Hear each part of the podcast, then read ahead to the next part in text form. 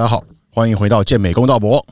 这边提供你公平公道、专业的知识，破除你所有的健美迷思。大家好，我是福轩。大家好，我是 K D。今天我们邀请的一位算是我的偶像了，也是我的偶像，也是你的偶像。那我们请他来自我介绍一下。Hello，我是郑凯斌，IVB Pro。然后我其实就是挺亲切的，因为这是我第二次来到健美公道博这个频道。那其实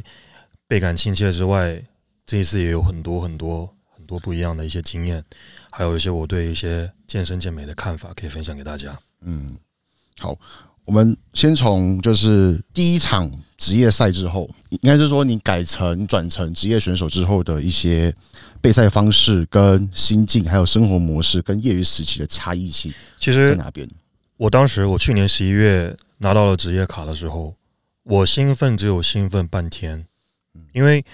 我不想要像很多台湾拿职业卡的运动员，当时拿到卡的有一段非常非常飘的一段时间。这段飘的时间，我不是说否定的，这是一种自我肯定。因为我们经过一段时间辛辛苦苦的一个耕耘，最后绽放出来，被挑到变成一个自我专职业选手那一刻，其实那个喜悦是不是说马上就能收住的？你会有一段过渡期。但是这段过渡期，很多人的心态会开始从一个非常勤奋、非常这个低调，甚至是非常谦逊的一个状态，变成一个稍微膨胀、相对自满，想要比较去就是相对比较张扬的一个情况。但我不是很想表达那一种状态给支持我的人，或者是看好我的人。所以我拿完职业卡的隔天，我就跟我的教练讲，我下一场比赛我要比什么。但是当时教练跟我讲，那一年的奥赛还没结束。所以那一年的明年二三年的职业赛还不会定夺，所以当时我就是把自己的状态维持的非常好，我基本上就是把自己的这个神经绷得很紧，我不用让自己有任何放纵，就是我即便你说那一年回来不是做了一个 gas posing 嘛，对，甚至到过年回来，我的状态还是保持百分之八九成，然后等到这个赛程出来了，然后当时我就觉得我要转古典。其实当时转古典一个很大的契机是，当时我在传统健美拿到职业卡，很多裁判私底下跟我讲，还有一些粉丝观众觉得我相对古典一点，嗯，我的比例、我的结构，然后我自己对这些造型的一个表达也比较古典一点，所以说我认为我未来如果转到一个古典的一个项目里面，我可能会呈现出不一样的质感。那对我来说，最大的、最大的一个动力是，它不会让我生命上面，或者是说未来或许自己到一个极致的时候，有出现一些什么意想不到意外。所以说我我宁愿让自己可能不会那么的大，但是我会希望自己可以走得更长远，在这个职业生涯。然后心境上面对我来讲，我觉得最大最大的改变就是，我会把我每一天我所做的事情。我会是觉得职业健美的这个生活的一个态度融入到生活里面，让别人觉得说我所做的每一件事情不会是觉得是很格格不入，他会你会让别人觉得说郑海斌他现在他很清楚他知道自己是什么身份，他会贯彻他的饮食、睡眠、他的这个训练计划，他会把这些所有的计划执行的就像一个自己的一个身份一样，IFBB Pro，所以这对我来讲是最大的转变。所以对凯宾哥来说，这个你拿到卡的那一刻起，你觉得你会不会有种压力？是你要树立给大家的榜样？其实我当时，后来我现在想一想，我觉得是给自己太多的压力了。因为当时很多人人拿到一个 IFBB Pro，其实就算是一个上岸，跨了一个门槛，其实就是一个非常好的一个证明，你的努力是值得的。但我当时呢，我其实拿到卡那一张，我就在想，我什么时候能上奥赛？就是我没有给自己去认可自己的时间，我就在想，我在这个联盟里面，我能有否有所作为？所以我走的这一个过程当中，其实不是让别人觉得我很享受健美的比赛的过程。很多人说 enjoy the process，enjoy the journey。你在这个过程当中的吃睡练，辛苦的每一组每一下吃的这些健身餐，你要去享受，因为这一个每一个过程都会让你变得更好。但是我当时我会觉得，如果我职业赛成绩拉拉拉掉的话，我会被人说，哎，这是水卡，或者说我这一个表现不好，人家说啊拿了卡就飘了，会想开始怎么样改变自己，然后或者是做一个不是你自己一个本来的一个性格上面的事情，所以我一直就是很盯在那个点上面，然后持续的高压的去备赛，对，就是我当时的一个状态。我们回到刚刚你最后面讲的，你用了非常好的状态去比那个韩国那一场职业赛嘛，但是最后面却洗澡了。嗯，好，你觉得业余的判罚跟职业赛的判罚，你觉得会有什么样的差异性？以及裁判是看重职业选，诶、在职业选手上面看重是哪一个部分？我我我我先插一个话，对不起，就是我反问一下我们的这次的主持人 K D，、因为凯宾是我们都很喜欢的选手，那你觉得以他那时候的状态跟他的肉量，你觉得他在当时的水平跟他去比职业赛，你觉得是很 OK 吗？因为你看很多比赛了嘛，我觉得不至于会那么后面，嗯，我觉得应该有前六。我自己也很喜欢凯明哥状态，我有看了，就是你每嗯。你从很早以前开始你你非常努力练真功夫，对，而且你很早以前开始发那个状态，我们全部人都会觉得哇操，就是嗯，你那个照片第一次你出来的时候，在台湾就是每个人都在转发，哇哇哇，这个屁股这个屁股，所以嗯，其实我们都很意外，说，哎、那个比赛怎么会离我们预期也差很多？OK，对，因为其实我觉得这个要回归到我整个挑选比赛跟整个备赛的过程，我可以慢慢跟你们说。嗯。其实当时我选择古典的时候，我有一种急于想证明自己，我能转型成功，我可以在很快的时间之内改变自己，转换一个跑道，但我高估了，我也就是低估了这一个这一个古典的难度，它并没有想象中那么简单。因为古典跟传统最大的差异是你所呈现出来的肌肉质感，还有这个比例，它不需要这么夸这么夸张的肌肉量，但是你还是要在该大的地方大，该干的地方该表现出一些质感、硬度，还有整个协调美感的一个综合的一个状态，一定要是古典的感觉。那其实我当时我二月过完年，我就选好这一个二零二三年的比赛，当时就想着。在亚洲先挑一个试看看，那一种心态是迫切想要去证明自己，我这一张职业卡是含金量巨高的，所以我跟我的教练当时老魏跟我说，他不建议我比，其实他会希望我沉淀一年，嗯，因为一个项目跟一个项目之间，它的一个转变过程、肌肉量，还有你整个身材的比例，其实最大最困难的是比例，比例的一个修饰，导致我当时这三个四个月我不能练腿。我的腿太粗了，我没有办法去符合现在的古典审美。如果你没有看奥赛的话，古典现在所呈现出来的，并不是那一种特别夸张、特别抛、特别厚的一个腿。对我们但凡看前三名，但是要有很好的刻度，对，所以我腿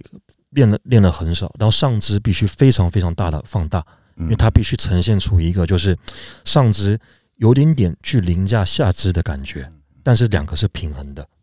你单看拎出来一个，它的质感也很好，但是你不会让别人觉得第一眼看到哇，他腿过大了。嗯所以当时我没有想到这这么困难，我想到就别练腿就好了。嗯但是调整肌肉比例会花非常久的时间去达到这个协调性，所以当时我光调整比例，我就超出了我要去开始减脂的进程，所以也就导致我备赛后期开始就是零碳，然后一天三次有氧，然后再加上两次力量，这种反反人类，大家大家都知道，这样子绝对会爆皮质醇。嗯绝对会造就你整个肌肉质感开始出问题。对，但是我当时就是很紧张，同一个非常有自信、想急于证明的状态，嗯开始发现你都跟人家讲你要比韩国职业赛，你别拉垮呀、嗯所以我每一次睡觉之前那一种紧张就已经变迟了，就不像是享受比赛的过程。所以我当时我很清楚我的状态，这是因为你们看习惯我的状态，但我的状态就是相对稳。嗯我不会有一个大起大落的状态，但是那一次的状态是我这几年相对不好的。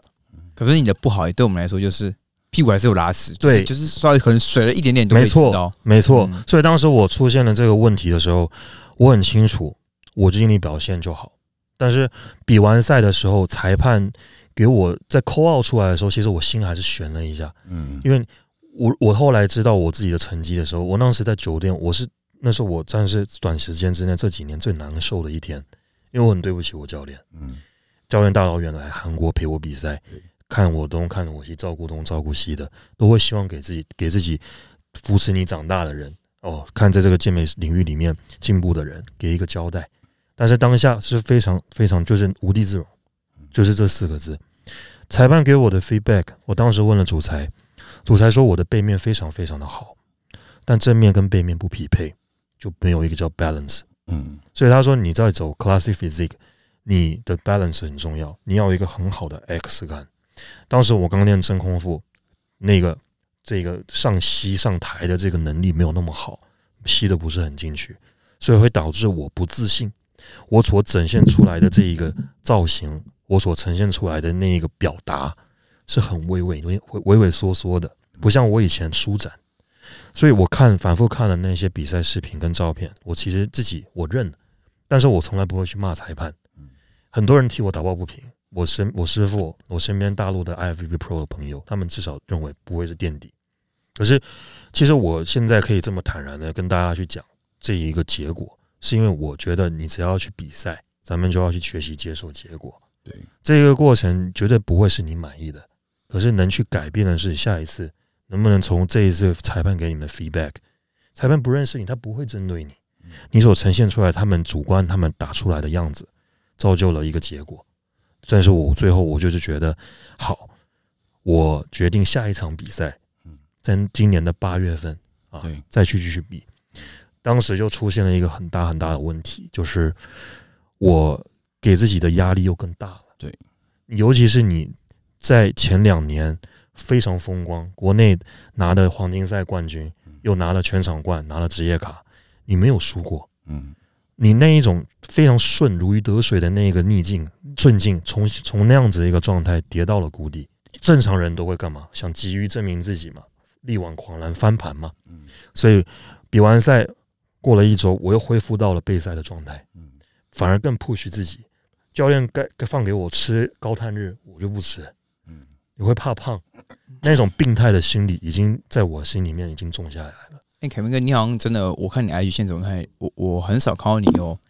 区 day 就是真的，我看你吃麦当劳那些，我好像真的没看没没看过，没看过你发，你是真的不想吃，还是你不敢吃，不敢吃，不敢吃。就是我我这种，我是有一种，我都会让我的客户去吃，但是我有些时候我对自己，我有点就是自虐，你知道吗？就是我会觉得说，我这样做，我觉得我没有树立一个好榜样给我的客户，然后我会觉得我这样满足我自己的口腹之欲，我觉得会对影响我明后天或是怎么样去 check in 对，给状给教练传状态，所以就是一种这样的一个心理。但我们都知道，一吃了屁的时候你就释放，对，就会很好，就会差很多。所以当时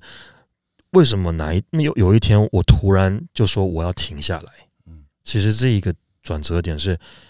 我当时在跑步机上面，然后我很清楚，我传了状态给我的教练，嗯我教练就说让我不要比了，我很 shock，我非常非常震惊，因为教练只说了三个字不对劲，嗯永远忘不了。然后我就追问说，是不是太肥了呀？什么？他就说你这个肌肉就是减的特别不对，不像是一个剩下四周要上台的人。这是我跟他认识五年以来，他对我最大的一个负面批评。嗯所以我一时半刻接受不了。我花了两天的时间，我才决定好，那这一个就让我好好休息，嗯彻底休息，成为一个健身爱好者。嗯先抛去职业健美运动员的一个光环身份。那这样子的一个过程，其实对我心境最大的转变，我现在回想起来，就是有些时候你要学会放过自己。这个放过自己，我觉得不是说让自己放纵，你要去以客观的角度去看待那时候压力过大的自己，跳出来，你才能真正看明白你当时面出了什么问题。我后来让自己沉淀，不去想竞技健美的事情，我选择多一点生活跟我对象，嗯然后去参加跳舞的课，然后让自己的课余这个平时的生活更丰富一点。我发现这几年我都没有去体会，我都忘记了，我才发现我对象在我身边这么多年，他压力有多大。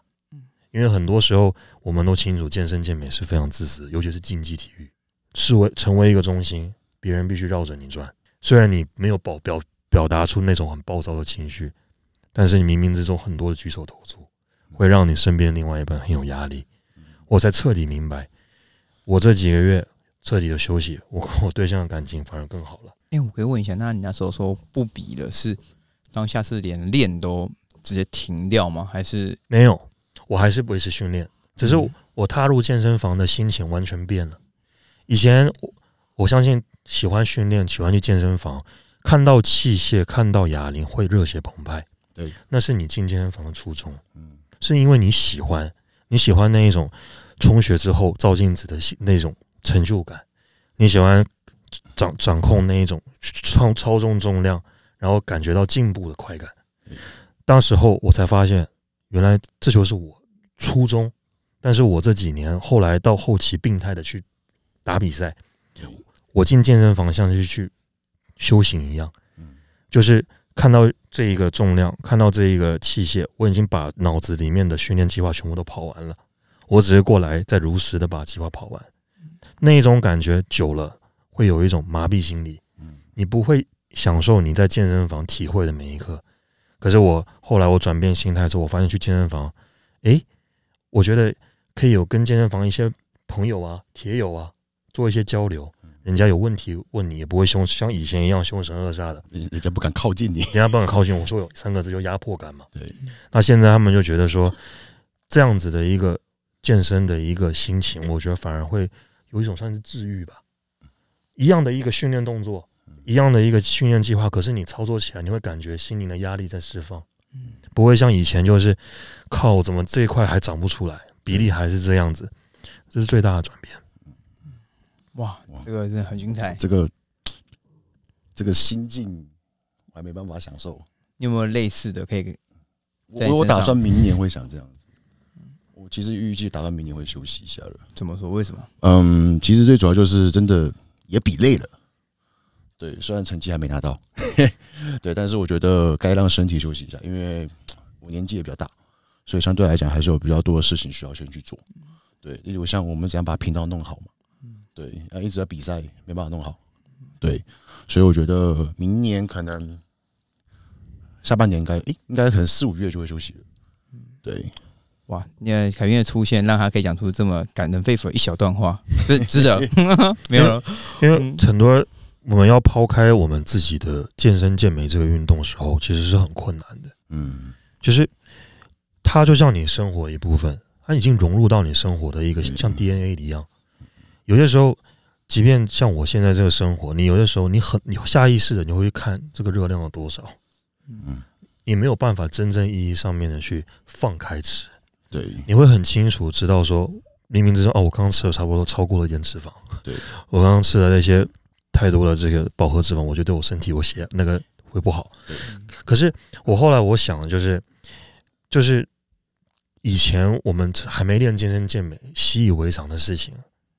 这一次透过这一次的一个休息，我的幸福感是提高的。嗯，以前是练完就吃啊，担心那么多干嘛？是的，对，然后反而开心，就哎、还是有进步啊。然后后面是越来越压迫的感觉。对，那像其实我刚才听到凯明跟讲那一段的时候，我只想到一个人跟我讲过一模一样的话，居民哥。居民哥跟我聊的时候讲个一模一样的话，他说健美很自私，他对，这事好像没有回大陆。他说很大原因是他觉得父母也老了，是行动也慢了。他说只有就是他跟他也是跟你说一模一样，是当他那时候输了，他才有去感受到说，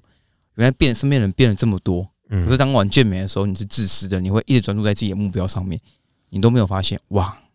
原来一切都不一样。其实谈谈到父母，我相信在起初没有任何父母能去理解我们，嗯，所以我我会觉得时间是最好的朋友。当时回来这一次回来看着父母，其实我也觉得我跟他们错过了好多。有些时候你回来，你知道你下一刻，哎，爸爸妈妈，我我那个一蛋白质帮我准备了吗？或者是说，等一下该怎么做该怎么做？但父母其实内心希望能跟你去外面吃个馆子，对，或者是说，希望这个周末你能不能少一次训练？爸爸妈妈，我们三个人上山去爬山，做一些亲子互动。呃我这一次彻底明白了，所以说我就是觉得爸爸妈妈爱吃火锅，我心里就觉得走啊，这种说走就走就走的这一种自由自在的感觉，对我来讲，我觉得太难得了。而且我会发现，就是虽然没有比赛，虽然自己暂时先离开了竞技体育，但是你跟你身边所有的亲密的人的相处是大大提高的。对哇，这个真的是一个很难，就是要必须从你这样子优秀的运动员讲出来。我觉得那个话的震慑力就是真的是非常非常的强的。因为我们两个，诶，你那时候有他，就是那时候他在社群有说，就是当他要休息的时候，你有意外到吗？他这样一个非常在我们那个时候非常一个坚毅的角色，就是我们的哈扣代表吧？对，在台湾的哈扣代表吧？嗯，你有吓到说他说要休息吗？其实一一定有精神，然后说嗯，怎么了？对啊，就是看到就哎，这个他怎么了？他好像不会出现这种事啊。但你也不好意思去问问，嗯，对。其实很多人问我，嗯，那当时其实我就是。像我有一个很好的朋友陈康康哥嘛，对他其实也知道我这个情况，他只跟我讲，他说你要学会放过自己。其实我到现在我还在去思考这句话，放过自己的意义是什么？我现在可以很简单去讲到一个解答，就是让你自己下一次面对同样的压力的时候，面对到下一次你同样的逆境的时候，你可以泰然处之。嗯，你会你已经可以知道说，其实人生。并不是非黑即白，嗯，人生其实有很多很多，你看似是一个逆境，但其实可以是一个改变自己的时候，甚至是让自己跳脱到一个另外的一个状态去看待这件事情，就是你随时可以把这种负面情绪的一个壳子抽离，从客观去看待这件事情，给予一个自己很中肯、相对正面的一个建议。不会就是顺着这种逆向情绪一直去发酵，发酵从内在的，再影响到身体。身体。那我可以问一个，就是因为像凯宾哥的好友很多也是 Pro 嘛，那像平云龙或者陈刚他们有遇过类似的情况吗？有啊。其实你说像我的朋友平云龙，他其实你说大家对他的一个期待是非常高的，中国第一个二幺二新奥赛那一年。就是去年的奥赛，他没有进前十。我教练在跟我说，他这么刚毅的一个人，戴着一个黑色的那个 hoodie，把帽子戴起来，躲在角落哭，他背负着很大的压力。所以，其实我觉得陈康康哥也是一样，他二零一九年拿了奥赛第五。对，你说世界第五呀，唯一的黄种人，你说这样的一个头衔、一个标签，放到现在。他只要但凡出去比一次比赛，人家就会拿他最好的状态去跟他做比较。你不能有任何松懈，你只要但凡比那一个感觉少了一点，就会有黑粉，就会有负面的一些声音，一些负面的留言，啊，说康哥不行啦，康哥现在松懈了，老了。所以康哥常常跟我讲说，他背负的压力其实不是想让大家看到那么的那么简单，他一笑置之，但他其实内心的压力都很大。所以我觉得，作为健美运动员，其实。成功的健美运动员，他是一个非常非常优秀的一个问题解决者，尤其是内在。我现在真的彻底理解那些练得好的，像 C 棒，你觉得他从四冠到今年的第五冠，他的压力，他在拿到第五冠呢，他下台竟然哭了，我吓到说：“哎，你怎么我我你怎么哭了？不是，好像在我们眼里，他就是你就是第五冠，你到第六冠我都觉得没有任何意外。”是，然后我才看到他哭，我才想要说。我肯定是都是盯在那个地方，嗯，所以说压力释放了，压力释放了。诶，如果像凯平跟你你自己在观察来，对你来说好了，你现在如果像你这样已经放放下了这个身份，可以说你现在把自己的心态调整过来之后，会不会有一个冲动是，好像也可以不用比？其实我自己觉得，比赛它是一个长期的一个人生规划，但是。每一个每每一个体育，它都会有一个所谓的黄金年龄。我觉得黄金年龄不是只有你的身体在顶峰时期，而是你的心情。很多时候，你说 Jeremy Bondi 啊，我们讲我们最尊敬的初代大姐，对，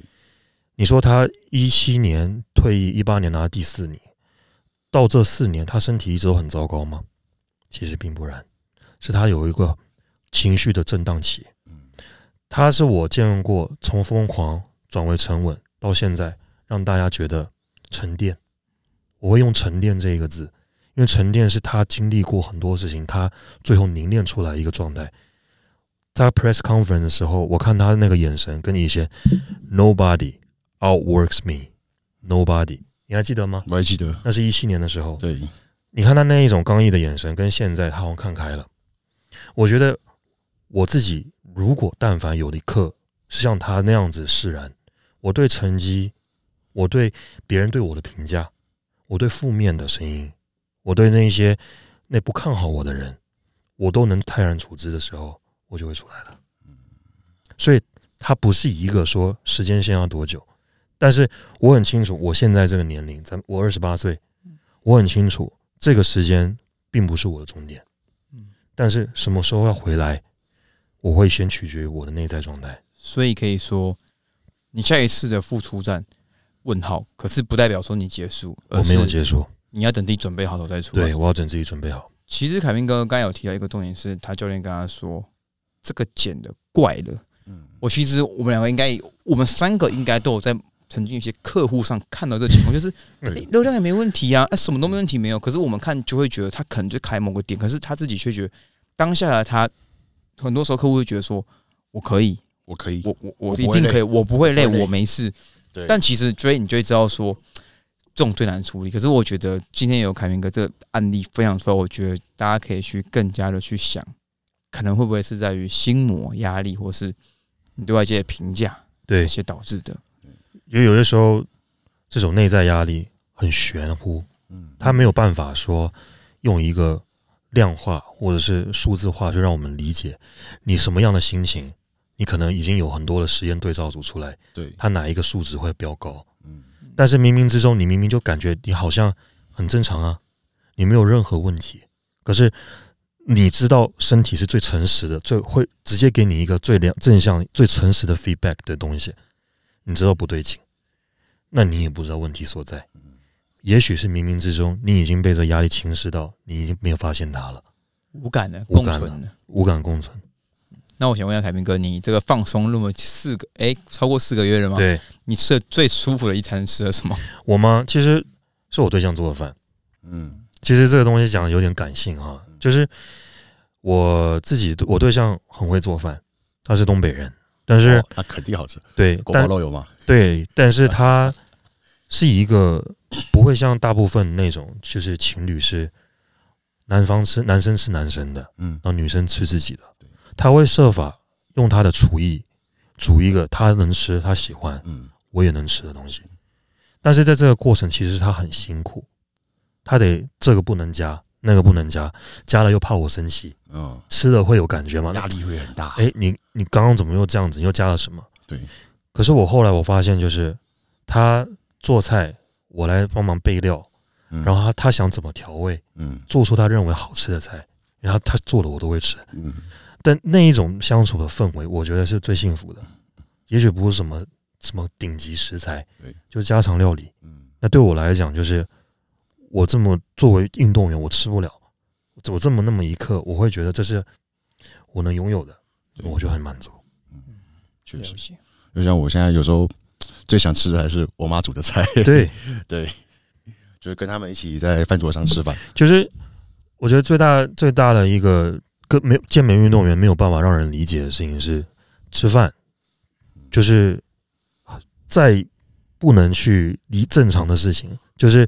为什么我们会把它讲成一件很神圣的事情？可是就是真的，你走得越深之后，你才会觉得其实越平凡，其实越珍贵。觉得像你们，像就是有几个来宾都跟凯明哥一样是二访，哦，我发现二访的来宾怎么跟第一次都是完全不一样的的状态，对，每个来的感觉都是不一样的。那个时候我有问过凯宾哥，我哦那时候是找他上课的时候，我嗯。问他说：“你平常备赛到后面压力很大的时候，那时候是还没有比还没比赛，还没比赛那一次，嗯，你说你都很好睡。对，那我想请问，到韩国跟就是这几场的时候，我有出现做很多不好的噩梦。噩梦，就是还有就是就是半夜会就醒来，但是你不是你知明明知道这个不是你太饿，嗯。那个才可怕。嗯，你你就是你有心事，你睡不着。对，我这个人是很好睡着的，嗯但是当那一段时间频繁出现这个事情的时候，我才发现，你说你能不在意别人的眼光，然后跟自己的学生去鼓励说，只要做好自己，只要做做最棒的自己，你就超越了自己，你就击败了自己。那些话在我脑袋里面一直想去催眠自己，我可能做得到，但很可怕的就是你做不到。嗯那对我来说，就是这个今天咱们讲的这一个压力这个话题，其实 各行各业都会有，对只是说我觉得每一个每一个状态下面去处处理这一个压力的这一个方法，就是你需要时间。我现在最好处理压力的方法就是把电脑关掉，去外面散步，然后把自己心静下来，然后就是去想你要怎么让自己放轻松，而不是想等一下先去把那个问题解决，就放空一段时间，然后再回来。我觉得整个人就会不一样。凯明哥，你有酸民吗？嗯，你会有酸民这种东西吗？我觉得一定有啊，中场休息时间到，热爱运动的你们是不是常常要上网订购营养品、鸡胸肉、运动服饰以及乳清蛋白呢？我们听到你的心声了。这张永丰 Sport 卡陪伴你日常的消费，并且最高回馈高达七趴。汗水不白流 APP 还可以在运动的同时累积回馈，你今天消耗了多少热量呢？让我们帮你的汗水不白流吧。永丰 Sport 卡同时还能实现你不需要多花钱就能当健美公道博的金主爸爸，而且还能自己再赚最高七趴的回馈啊！最重要的是，永丰银行一直以来也会为运动产业带来鼓励，谢谢你们一直以来对运动产业的支持。好，废话不多说，反正我们会把永丰申办永丰 Sport 卡的链接放在底下。那你们有兴趣的，其实真的拜托去帮我们底下连接，然后办个卡啊！办这张卡真的是有蛮多好处的。那它的好处也会在底下付给你们，你们点进去看，其实最快。记得要下载汗水不白流 APP 哦。对你走步数也可以去让你就回馈跟折扣哦。好，感谢大家，我们节目继续。会变相的去看待算命这件事情，因为你如果没有任何作为，不会有人想去评论你。当你开始有一点点作为，就会有正面的声音跟负面的声音。可是很多很多的很多粉丝的大网红，不是只有我，我是可能是一个运动员。比起粉丝，你说咱们有很多台湾的很多很多有名的网红啊，或什么，他们会放大这些负面的，会想要去想这些负面的，我能不能去改变自己？可是会发现进到一个死循环，你怎么做，终究这世上还是会有人讨厌你，看你不顺眼。所以我我我就觉得最重要的是做好自己这四个字真的很好讲，但是你真的要落实到真的百分之一百做自己，很困难。那我们沉重的话题结束了，没错，我们来一个比较现实一点的话题，就是像你成为职业选手之后，你觉得在商业价值上有为你带来任何额外的利益，或者是还是说只是自我实现而已？我觉得自我实现是第一个，但是商业价值这个东西，每一个人对这个这张职业卡他所能去发发表的这个价值，我觉得我是想在这个领域里面，嗯，想要向我们朝着这个方向去进步、去改变自己的那一些爱好者，嗯我想给他们提供价值。我觉得如果说我可以把我会的东西，我最短的时间之内，我能给一次给你们，或是分享在健身健美领域里面他们不知道的东西。所以你每一次看我 Q&A，我都会尽可能很认真的去把它回答完，就可以看到。而且我是每一次都这样，我不会说看看心情。我会希望的事情是让大家把这个职业健美更生活化，就让大家知道说，哦，他是一个 CBA 篮球运动员，他是一个 NBA 篮球员，他是一个谁谁谁，会很清楚知道自己。但是我觉得我们不能说啊，我们不去赚钱，所以我会觉得就是说，商业价值是什么？我可能我的课费会比你贵一点，嗯我可能会在单位时间之内，我所服务的价值，我所体现的服务的价值会比别人更高，但是我要去匹配我这一个服务的价值，所以我会觉得职业健美最大的商业价值是在自己的领域更继持续精进，你不能有任何的钝化，是脑袋的还是这一个身身体的，你都要同步，然后再来就是说。你可以，我像我会觉得说，透过自经营自媒体，可能让大家更清楚知道，健职业健美其实也并不会不是什么高大上的东西，你也有可能成为职业健美运动员，只要你不断的去努力，把这一个执行落实到极致，你还是有机会的。那现在成为一个呃职业的健美运动员之后啊，你会你会看你在看待其余运动员的话，会不会你会觉得有几个现象是过急，或是因为现在其实已经从 FV Pro 的人越来越多了，变得是这个大家会开始更急要成为，不然就更落后别人的感觉。那你会不会觉得说这些会导致一些问题产生？我跟你说，就是很多人会对这一个头衔，就是会特别特别耿耿于怀，就是说我不是 Pro。可是，在我自己看来，就是像我，我会觉得 KD 就是 Pro，只是他还没拿。我会看待的是你真实呈现出来的，因为我们很清楚，我们拿到这张卡只是能去联盟比赛，它没有其他的再更特殊的一个实质意义，而是我们能去这个联盟比赛了。那在这一个过程当中，其实这跟你踏入比赛的这一个领域里面的第一天，它没有任何区别。我们只是从一个起点到另外一个起点。那我会给那一些。很想去证明自己获得这个资格那一群努力上进的人，就是讲着，你能不能比上次再更进步一点？你上一次是级别第三，你这一次直接第二，你我就会觉得你赢了。再一步，再跨一步，拿到了级别冠，那我们再拼拼看能不能拿到全场。如果没有，我觉得你已经比上次进步了。要不要继续比？要不要继续给自己再去再加油一下，获得这个资格？我觉得都是没有什么太太大问题，只是说太多职业选手或者说这个 IVB 现在是一个国际联盟，在台湾已经有很大的一个普及。我但是我不希望的事情是让大家觉得拿了卡就是终点。我不希望让大家觉得说啊，一个没健身的人就说哦他拿卡了。我不希望拿卡就是。这一个运动的终点，嗯，而是你拿完卡之后能不能还在进步，这才是我认为这张职业卡它赋予我们的精神价值。嗯，对，哇，这个真的是很特别，因为好像的确他拿卡就是终点。我们我们对一个，我们好像就会觉得哦，这个拿到卡他就是到了，OK，到了目标任务结束，对，目标任务结束，真的比较少会直接说拿卡就是一个哦，嗯。然后下一步了，就是要往下一步走。看你职业赛的成绩。对，我觉得现在好像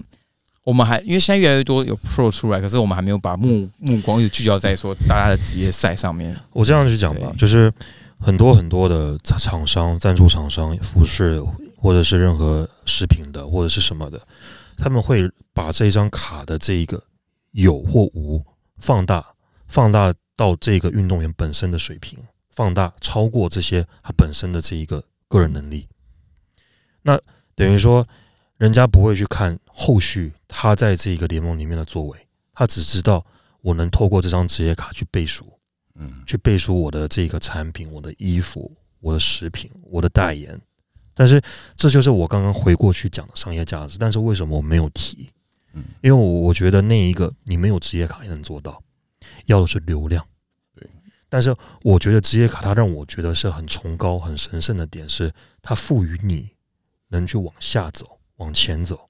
而不是就停在下那一刻不往前了。所以说，有些时候我会希望，就是当然不是说谁，我只是希望台湾 健美越来越好，一定会有越来越多的 Pro。但是每一个拿到 Pro 的那一下那一个运动员，他要有一个认知，是他知道他下一次必须更好，而不是没有下一次了。而是说他自己在下一次的表现，他的出秀，他的 debut，他的第二场、第三场都要比上一场更好。嗯，我觉得这才是拿这张职业卡给这些想去拼职业卡的那些爱好者，甚至已经准职业卡运动员，他们的一个心理的一个状态、状态跟动力。对，了解。这个今天的话真的是很棒诶，就让。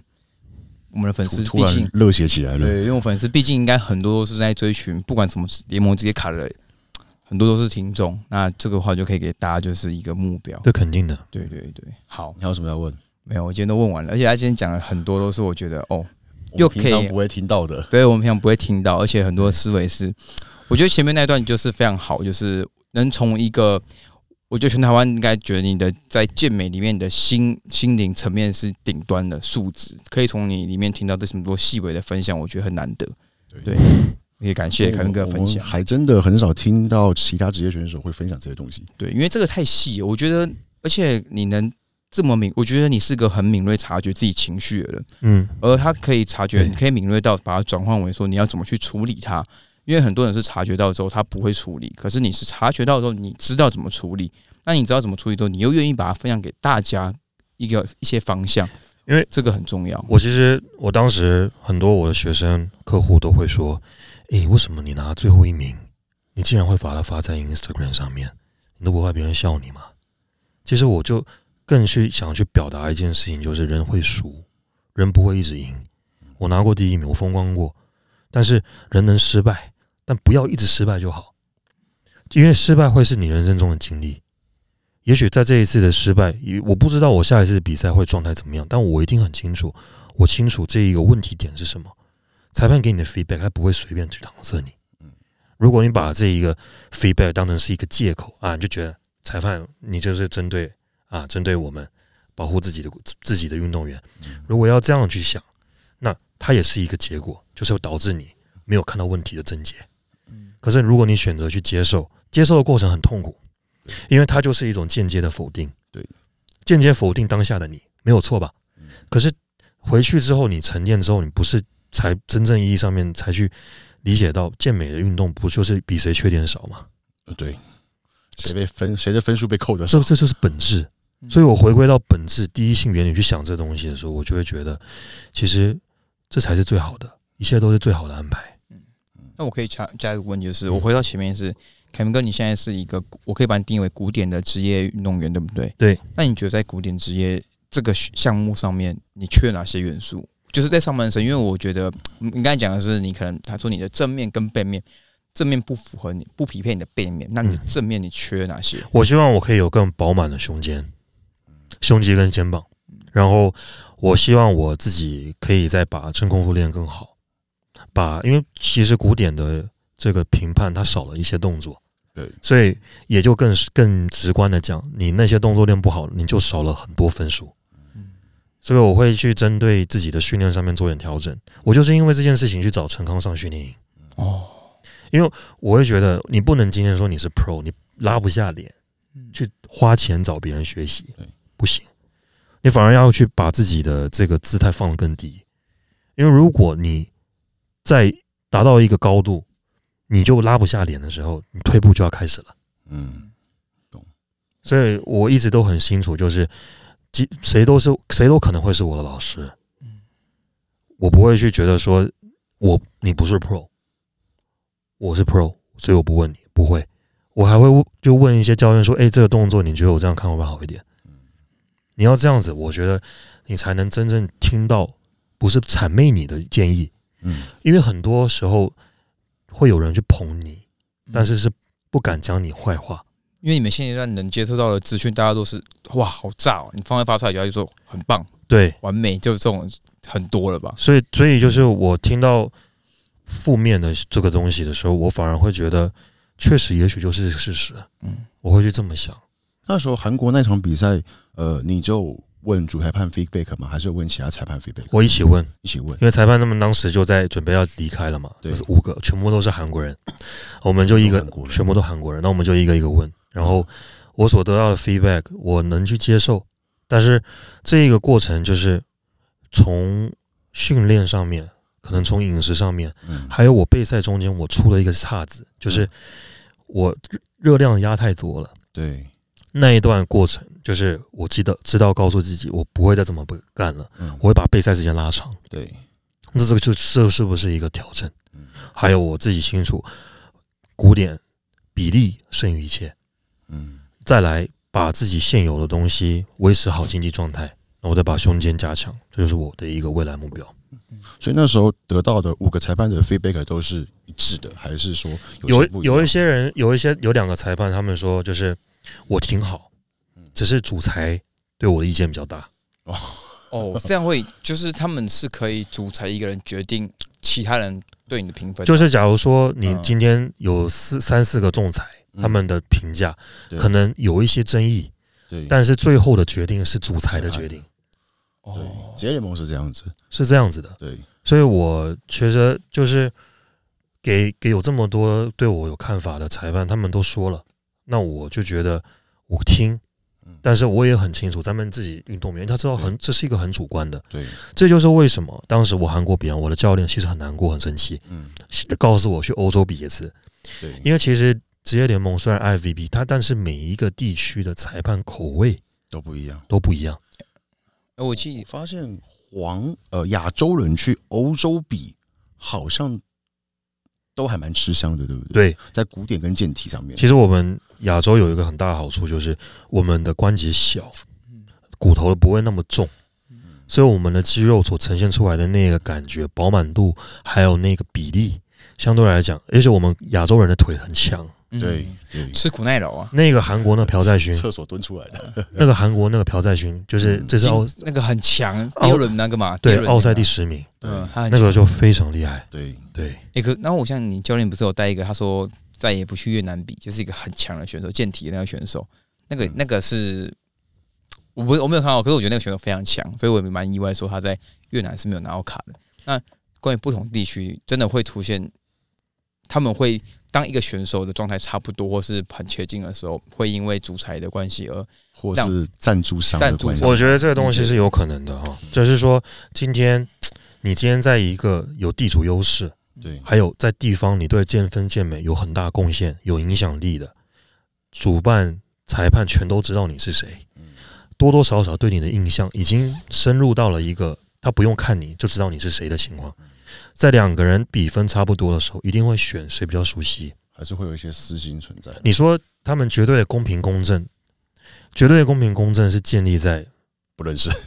我不认识你，对，我没看过你，我跟你没有任何利益瓜葛。嗯，然后两个人之间真的是伯仲相见，然后所以我们的这一个评评分最后是谁花落谁家不知道，嗯，那样的一个结果，我觉得才是比较公正的。嗯。那接下来我们可以聊到嗯最后一个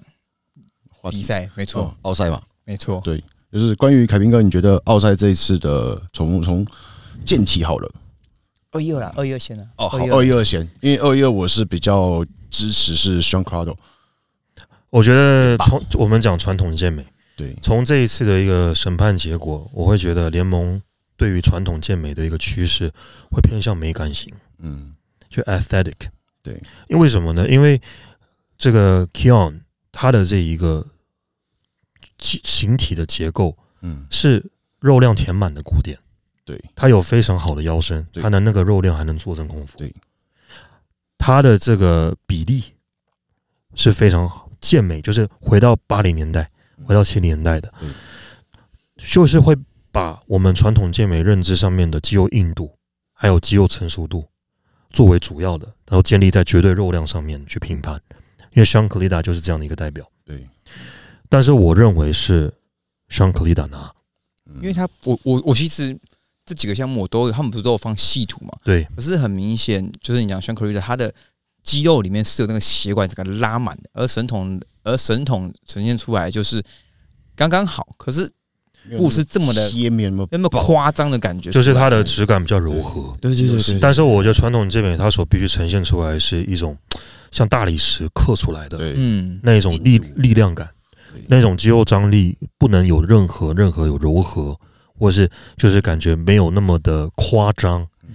就是这两个这元素，我会觉得是香克利达的一个必杀技。嗯那二幺二我会给香克利达，嗯，再来另外到 Open 的时候，对我会给哈迪 Q Pump。对，为什么不会给德德里克好？因为我觉得 Mr. Olympia 意味着是谁缺点最少对，的一个存在嗯，而不是你直接能看到一个为人诟病的问题。嗯，所以要比谁完整，嗯。对吧？那我会觉得这个德里克 Derek Lunsford 嗯，他的正面相对来说会比较质量没有那么高，我会讲肌肉质量。水分比较多的，哈利库本在正面只要有最大肌力展示的时候，他的胸肩的血管整个拉满，然后可是 Derek 是就是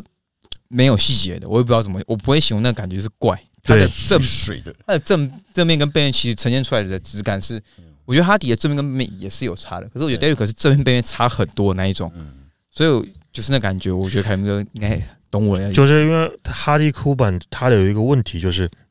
他自从跟了哈尼人榜之后，嗯，就是现在这个冠军教练，嗯他为了去追求维度嗯，他牺牲掉他以前该有的绝对状态。我讲绝对状态是那个没有办法被替代、没有办法被取代的。一七年、一八年的时候，哦，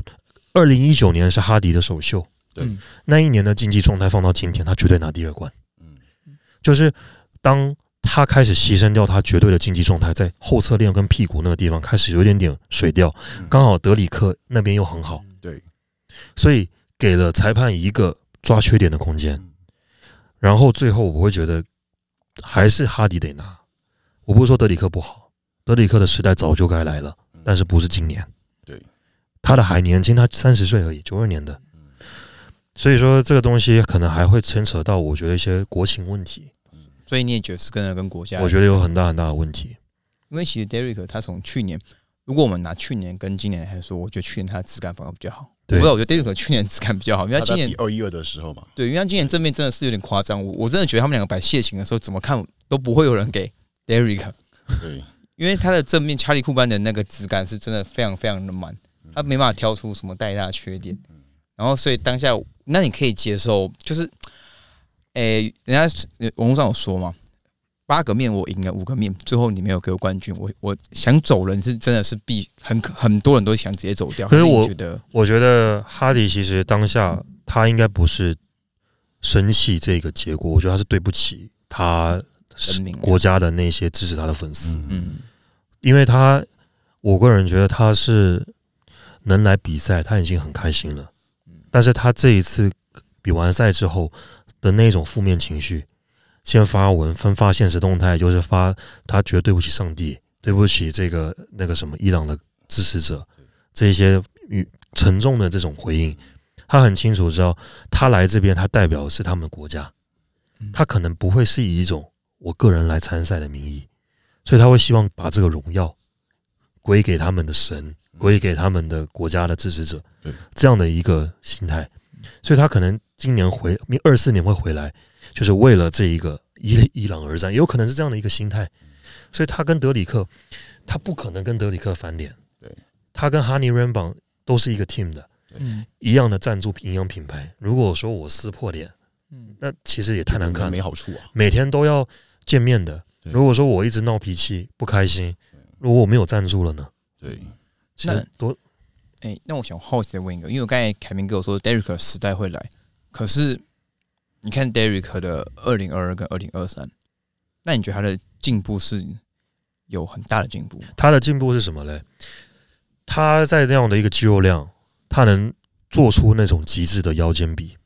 是很多传统健美最难去做到的。他有非常好的这一个 wow factor，就是我觉得传统健美要有一个 wow factor 是非常不容易，但也是非常非常好的一个优势。我们讲菲尔西斯，Phil Heath 的 gift，对，他做谢氏，那个是我觉得那个三 D 感目前没有人能去取代对。罗尼、乔卡特的那个 stump，嗯所以说每一个奥奥赛运动选手的冠军，他都会有一个他杀手锏。只是哈迪的这个杀手锏，我觉得在这一次，只要德里克转备战攻二，嗯。全场的欢呼声来看，如果他不是人民冠军嘛，对，他的那个 wow factor 盖不过去，所以我估计是这样子的一个什么什么 the winners are from the back 这样的一个理论上面去反推的。嗯，懂。懂。那在德里克来说，那你觉得他有什么缺点是比较大的？Derek，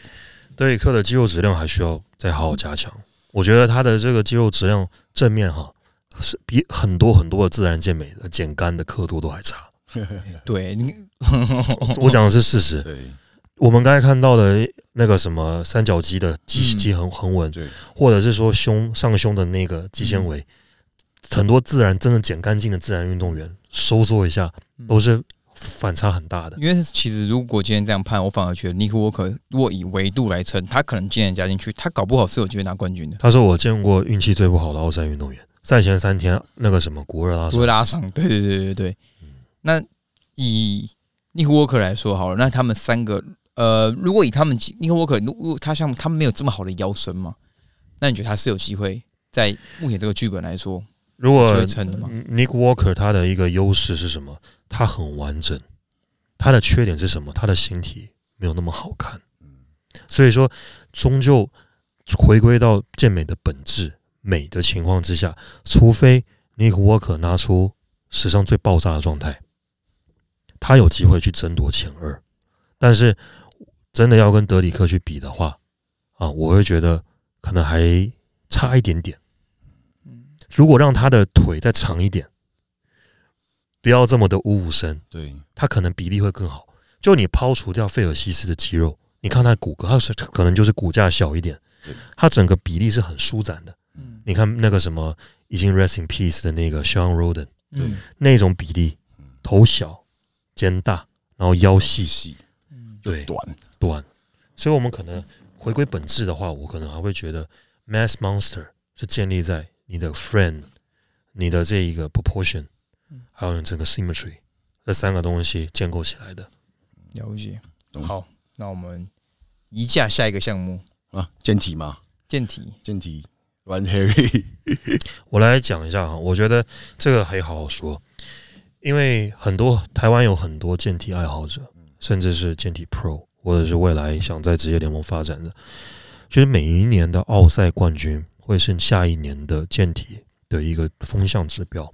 这是很多顶级教练，很多那些国外的那些教练，他们为什么会反复看奥赛？他们要知道这一年的前五跟上一年的前五哪些是重复的，哪一些是新冒出来的，再取综合的一个形体的一个质感去抓，我们必须怎么练？这有点像考试，对，但是好，模拟考，但是我们得清楚知道未来的一个趋势，我们才可以知道说啊，他练不对风向，他练不对方向，不是他不好，是现在的一个这个健体的指标就是这样子。你就拿大姐来讲，一七年、一八年它是一个指标，对，可是现在放过来，他已经过过去了，对不对？那 Ryan Terry 呢？他我必须说他很帅，嗯还有他刻度很好，但是我必须说他头有点太大了，就是嗯他跟我自己刻板印象里面的一个健体对，有点点落差。他的背有点像是 U 型的，嗯，嗯而不是那种我们倒 V，倒 V，这不是我们认识的健体嘛？嗯所以其实有很多很多教练对这一次的一个结果，结果其实还是有点没办法理解。为什么？因为他们会觉得最近 Ryan Terry 跟那个 Steve Weinberger 这个主主裁判走太近，哦，常常去他们那个那个什么 Powerhouse Gym 里面嗯摆造型，把 Ryan Terry 的相框放到他的健身房上面，所以很多人都会说有可能是阴谋论，就是就是要给他的。而且如果以 Ryan Terry 他今天拿奥赛冠军，其实真的，我觉得反而找到要这么倒三角人比较容易，找到要像 Ryan Terry 这样肌肉质感的健体运动员不容易。太难了。他等于是嗯他等于是一个小型的传统健美，嗯他把状态做到极致了，他把自己身体的这个质感没有任何明显的缺点，练得非常完整。那我觉得如果都按照这么练的话，我觉得项目跟项目之间的明显分水岭就没那么明显了。嗯，那像我们换到大姐来说，如果他这次的诟病是负嘛，负不够好，对那如果负拉满的话，你们觉得还有机会前六，前六没有前三悬？因为他的背部形态是非主流，哦太短太高了，对它的那个起止点，它还有那个它那个过渡的地方，从背阔中上段到下段，它有一个断层。嗯，但我们要的是一个圆弧形，大圆 OK 没有扩背这样子，但没有背背阔。好吧？那我们只能为他哀悼了，因为他是曾经我们的健体王者，但是他出来还是会有一种感动，就对啊就是回到青春的自己。那个形架出来就是我们我就会感觉到就是大姐，是没错，那小杰反而这次就没这么的惊艳。我已经不，我现在已经看不太懂他的形体，我觉得他的形体有点点就跟健体没关系。就是他有点嗯就在那边，可是跟那个对称之网一样嘛的，对称之网这今年好像也没那么的嗯，都还好感觉腰腹收不住。那班克斯呢？有人觉得他哦，我觉得班克斯这个人他自己把自己作死了。首先是他的性格，你知道，我觉得我们进入到 IFBB 现在这个联盟，商业联盟属实，它必须它还是一个商业为主的一个联盟。谁代表这个项目对我们的商业利益推广最大化？对他会是一个给他冠军的理由。可是你如果对这个联盟，或者说对这个运动，或者在在这个项目里面，你没有办好你该去扮演的角色，是有可能让裁判不想给你。对，所以说这个东西其实也是做人。你说为什么这么想给古典 C 棒？C 棒当然是无懈可击，但是他已经是你眼睛一闭起来就知道哦，想到古典我就想到 C 棒。对，曾经的想到健体就想到大姐，嗯对不对？想到传统健美就想到菲尔西斯。当它已经变成一种精神象征的时候，其实讲实在话，你状态不要太拉垮，都会给你。奥赛有太多 controversy，就是那一种令令人争有争议性的。你看八零年代的那个阿诺嗯那一场，还有九七年的那个那 Nasser El Sambade 跟 Dorian Yates 嗯，那一次也是有争议嗯。那像这近今年的也有争议。我记得有一次不是那个罗尼库曼拿拿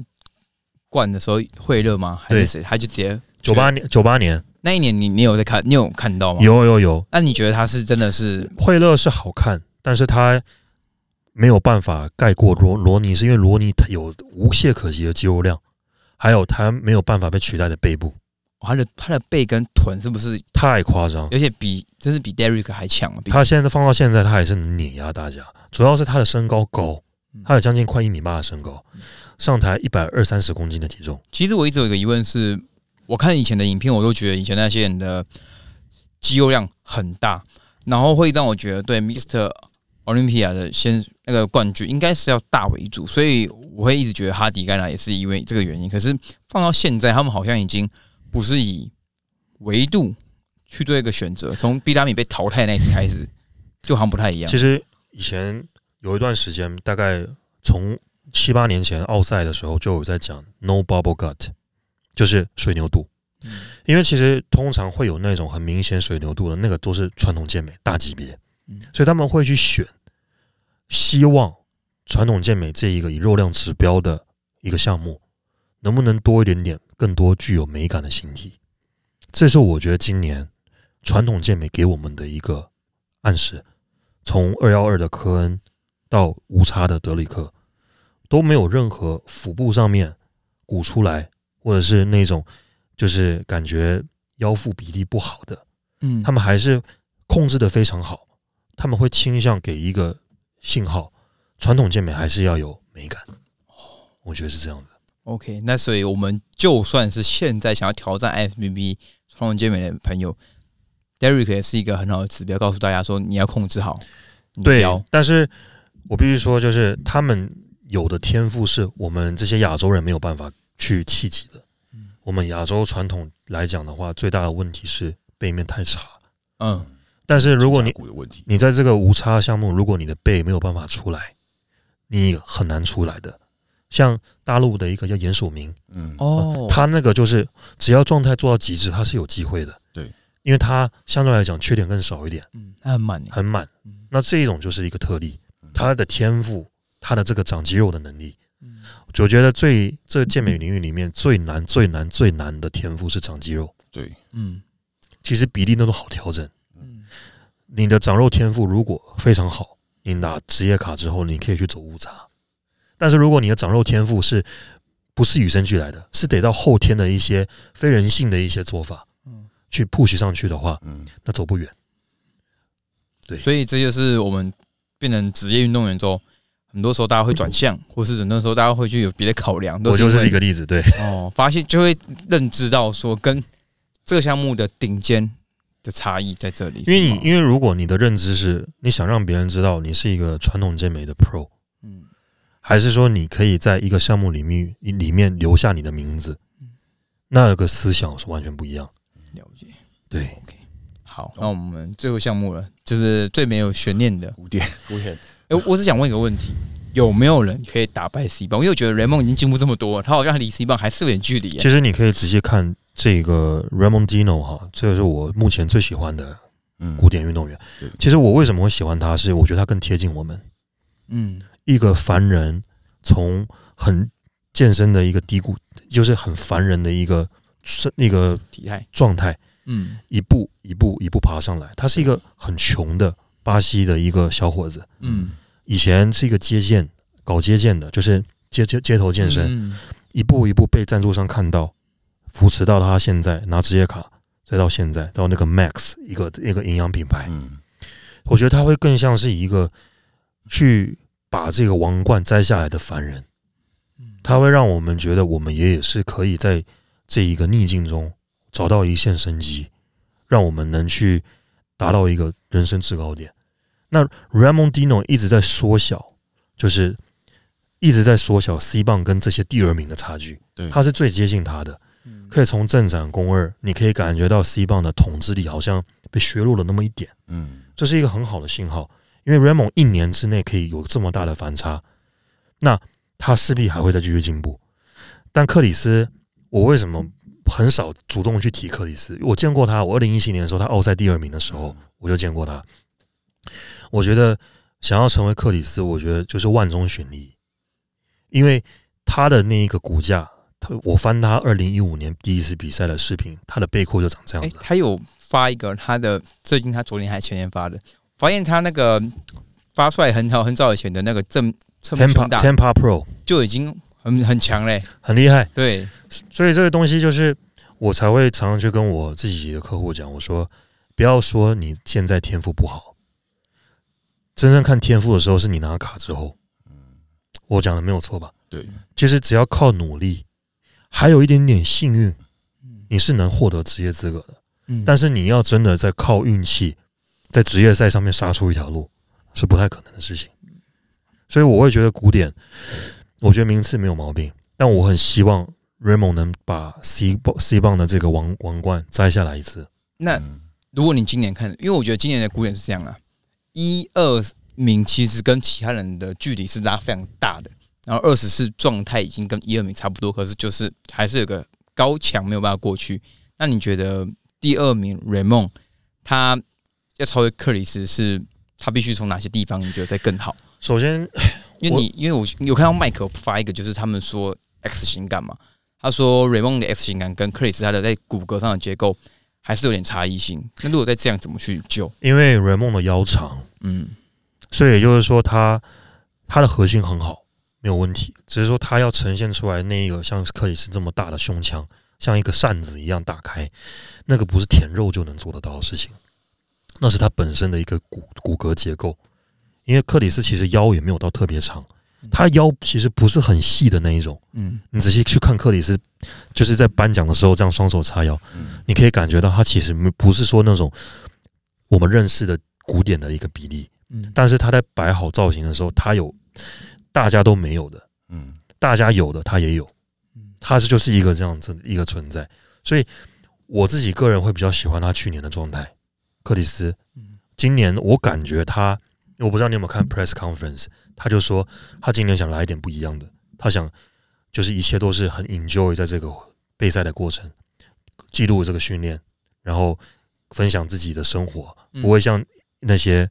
健美运动员，就是埋头要知道自己比奥赛，对不对？就不发状态，嗯。什么都不分享，然后让粉丝担心你，不知道你最近好不好，然后突然再出来一个非常炸的状态嗯，他改变了他的心态，我觉得造就了他面对比赛，就像我今天讲咱们讲这个，他面对这些压力，他以生活的一个呈现，他以一个就是这是我平时自己的一个状态，把这个备赛融入到生活，最后呈现出来的，我觉得也是非常炸，所以我觉得古典没有毛病。他如果再存活在这个古典，他应该可以可以多拿个两年。我觉得他应该是最有机会超过罗尼库尔曼的八冠的，八冠，除非他想退役。他也很年轻嘛，二十八，二十八。二，十八而已所哦。以还可以再五年吧。哇，那这样古典会很无聊诶、而且他又是联盟的粉丝数最多的人，两千万，好啊。又是美国籍，哇，哎加加拿大。加拿大籍，加拿大籍差不多啊。也算美国啦，也算美国啦。他克里斯，他确实在古典这个项目，他引引到了非常大的一个效效，就是功能，就是就是让大家知道古典的好，嗯，让很多 IIVB Pro 从健体转古典，要么就传从传统下到古典。可是其实我我跟凯明哥，我其实比较喜欢瑞梦，因为我觉得克里斯的型，我会觉得他可能去打五杀。五杀，就其实我觉得更好，因为他在古典，我觉得他没有一个，他没有树立成一个很特别古典该有的样子，而对。瑞梦像打力有。选手一样，就是有那种感觉，就是很特别，就是这这个型还是古典的冠，真的。然后克里斯，我觉得他的五差，我是觉得他应该前五名也是我觉得卡进去的。就 Raymond Dino 最大的问题是造型，嗯，他真的该请一个造型教练，那应该去跟 Ralph Diesel 学一下。真的该给学一下，因为他他卡位造型，他每次我们真要看他展了什么，他就换动作了，嗯，所以这就还是对造型的一个领悟力吧。那二次你觉得还有机会再爬往上爬？呃，他可能可以争前二，但是拿不了冠军。二的这个手臂就有点点怎么样，就差了一点感觉，嗯，太细小了。有点细。对，可是他才二十四岁，我觉得还是有机会。他如果撑个两年再出来会比较好啊。嗯他每年都一直出来，一直出来，其实会对他们来说是一个很可惜的。因为比赛，我个人觉得哈，其实你拿了职业卡，对那些大流量的运动员是商业曝光。今天如果说我某个营养品公司快要续约到期了，我又拿了一个冠军，嗯，那是不是增加了这个公司对我的信任，对，或者是更多的品牌过来找我？所以我才会说，为什么职业健美其实有的时候不要想的这么纯粹，其实会对自己好一点。因为如果都是这么纯粹去正规以比赛的方式去评价的话，那很多事情都不成立了。嗯合理合理。嗯。了解。好，我们的奥赛特辑也到这边，这个应该是我们请来一个很专业的人帮我们去讲奥赛的各个项目，没错。对，包含今天在前面的职业运动员的分享，这也是我们第二次邀请到凯宾来我们这边分享，也很感谢你可以来，没问题，谢谢谢谢你们。真的是，而且我们第一次有录影，所以到时候我们可以把你再剪成很多重要的片段剪出来，对。而且现在他是返老还童的他最好看的时候，对呀、看起来比较年轻。真的是帅，真的是帅，非常非常帅。好，那我们这集也是到这边就这个告一段落喽，好，来，各位观众，拜拜，拜拜。拜拜。拜拜，谢谢。